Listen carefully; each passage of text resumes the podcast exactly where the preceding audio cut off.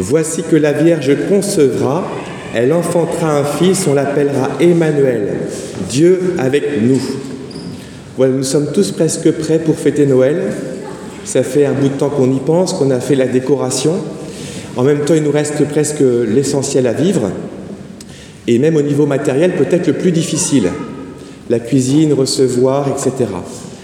Eh bien, dans l'avènement de Jésus, nous avons relu pendant quatre semaines la préparation au fil des siècles de la venue du Christ. On s'est préparé pendant 2000 ans à ce que le Sauveur vienne, mais il restait presque le plus dur aussi à faire avant qu'il naisse, c'était lui préparer un cocon. Et on s'imagine bien que cet événement a pu euh, créer des vraies difficultés dans le couple Joseph-Marie, et même aussi dans la relation entre Jésus et son Père. De quel droit finalement était-il bien son Père? Voilà. Si on s'est préparé pendant des siècles à la venue de Jésus, il restait quand même sur le plan matériel des énormes obstacles qui nous sont donnés à contempler dans la parole de Dieu aujourd'hui. D'abord, prenons le drame qu'a vécu Joseph, surtout, mais Marie aussi. Ils n'avaient pas encore habité ensemble, c'est très clair, c'est écrit. Ils étaient simplement des amis, des fiancés, ils s'étaient promis de faire leur vie ensemble, sûrement qu'ils avaient prévu une date de mariage, mais ils n'habitaient pas encore ensemble. Et voilà que Joseph voit son épouse euh, visiblement bouleversée par un événement. Imaginez comment Joseph a pu réagir. Peut-être que le couple aurait pu s'arrêter là et ça aurait entraîné des gros problèmes. On va les voir ensuite. Joseph pouvait s'imaginer peut-être que l'enfant venait de quelqu'un d'autre. Alors il serait parti, Marie serait passée pour une mauvaise femme et l'enfant pour le fils d'une mauvaise femme. L'histoire du salut s'engageait pas si bien. Mais si Joseph a eu des doutes, on peut aussi se dire qu'il avait peut-être compris que quelque chose de très grand est en train de se passer et qu'il n'était pas digne du coup d'accueillir Marie chez lui. On se souvient dans l'Ancien Testament que David, le roi, portait l'arche et un jour, un serviteur touche l'arche. Mais il ne fallait pas toucher l'arche et le serviteur meurt. Et voilà que Joseph se retrouve à accueillir l'arche d'alliance chez lui, dans son couple, et il a peur que si voilà, il s'approche de trop près, lui-même meurt. Donc, sûrement que ça mélange un petit peu de tout ça. Joseph avait des doutes. Il a peut-être perçu quelque chose de sacré aussi qui lui a fait faire demi-tour. De son côté, Marie, pas très commode, n'a pas dit un mot. Elle a reçu une visite de l'ange, elle aurait pu s'expliquer. Mais elle dit rien du tout à son mari. Peut-être que dans vos couples, c'est ce qui se passe aussi. La femme garde ses secrets et que du coup le mari se fait des films. Mais heureusement, Dieu sauve les couples ce n'est pas Marie-Thérèse et Marc qui nous diront l'inverse au bout de 70 ans de mariage qu'ils fêtent aujourd'hui, sûrement qu'ils sont témoins parmi d'autres que Dieu vient sauver les couples.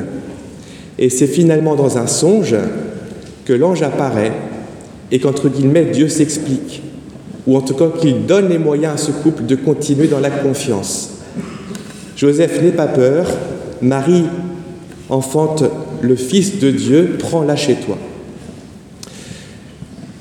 Alors, sur euh, ce premier point que nous contemplons, le drame de Joseph, eh bien, je vous invite, vous tous qui vivez en couple, à renouveler votre foi en Dieu.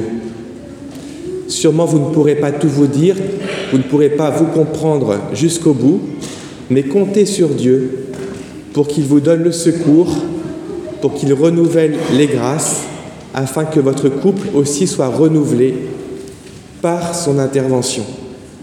Quand on se marie vraiment, c'est à trois, et il faut compter sur les actions de Dieu pour qu'il vous aide dans les difficultés.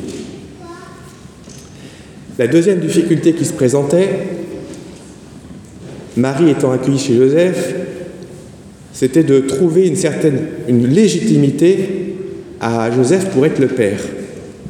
Et là, de nouveau, Dieu va donner des bonnes indications à Joseph. Il lui dit, prends-la chez toi dans ta maison. Et il lui dit, tu lui donneras le nom de Jésus. C'est le privilège du papa d'aller donner le nom. C'est-à-dire que Dieu dit à Joseph, c'est bien toi le Père. Je te donne cette mission d'être le Père. Et j'invite spécialement les papas à prendre en compte cette considération. Évidemment, euh, vous êtes le père biologique de vos enfants, mais la paternité est aussi un don de Dieu. Joseph est père parce que Dieu lui a demandé de l'être. Alors si d'abord vous êtes père parce que vous êtes le géniteur, vous êtes père plus encore parce que en réalité Dieu a choisi que vous le soyez. Alors j'invite tous les papas qui sont ici à faire cette prière peut-être aujourd'hui aussi, d'accueillir, d'être renouvelé dans cette grâce d'être père. C'est un cadeau que Dieu nous fait. C'est un don que Dieu nous fait d'être père. La paternité de Dieu dans la Bible, elle est celle-ci, la douceur, la patience, la miséricorde. Alors demandons des choses très concrètes, les papas. Je dis demandons parce que pour moi aussi, voilà, que, que Dieu nous donne vraiment ses grâces pour être des bons pères, pour accueillir ce cadeau.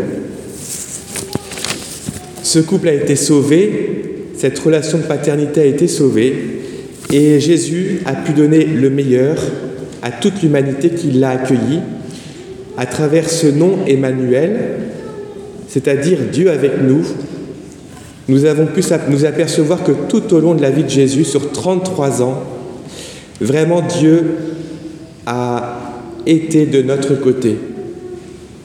Dieu a été à notre faveur.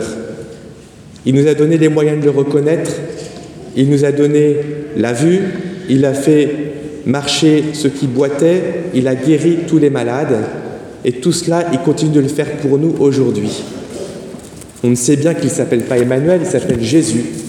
N'empêche que toute sa vie nous fait comprendre qu'il est l'Emmanuel, qu'il est celui qui est de notre côté, qui joue en notre faveur. Puisque Noël s'approche, c'est une fête familiale, confions au Seigneur toutes nos familles. Et pour nous-mêmes, prenons soin aussi de nos familles, de nos parents, de nos enfants, de nos frères et sœurs. En quelque sorte, c'est la paille dans laquelle nous allons accueillir Jésus à Noël. Nos familles sont la paille dans laquelle nous allons accueillir Jésus. Et nous n'oublions pas non plus tous ceux qui sont dans des situations familiales compliquées, pour moi qui suis pasteur, parfois c'est aussi mon cœur qui se brise à Noël de voir tant de difficultés familiales. Alors nous les confions au Seigneur pour qu'il vienne aussi les sauver. Au nom du Père et du Fils et du Saint-Esprit.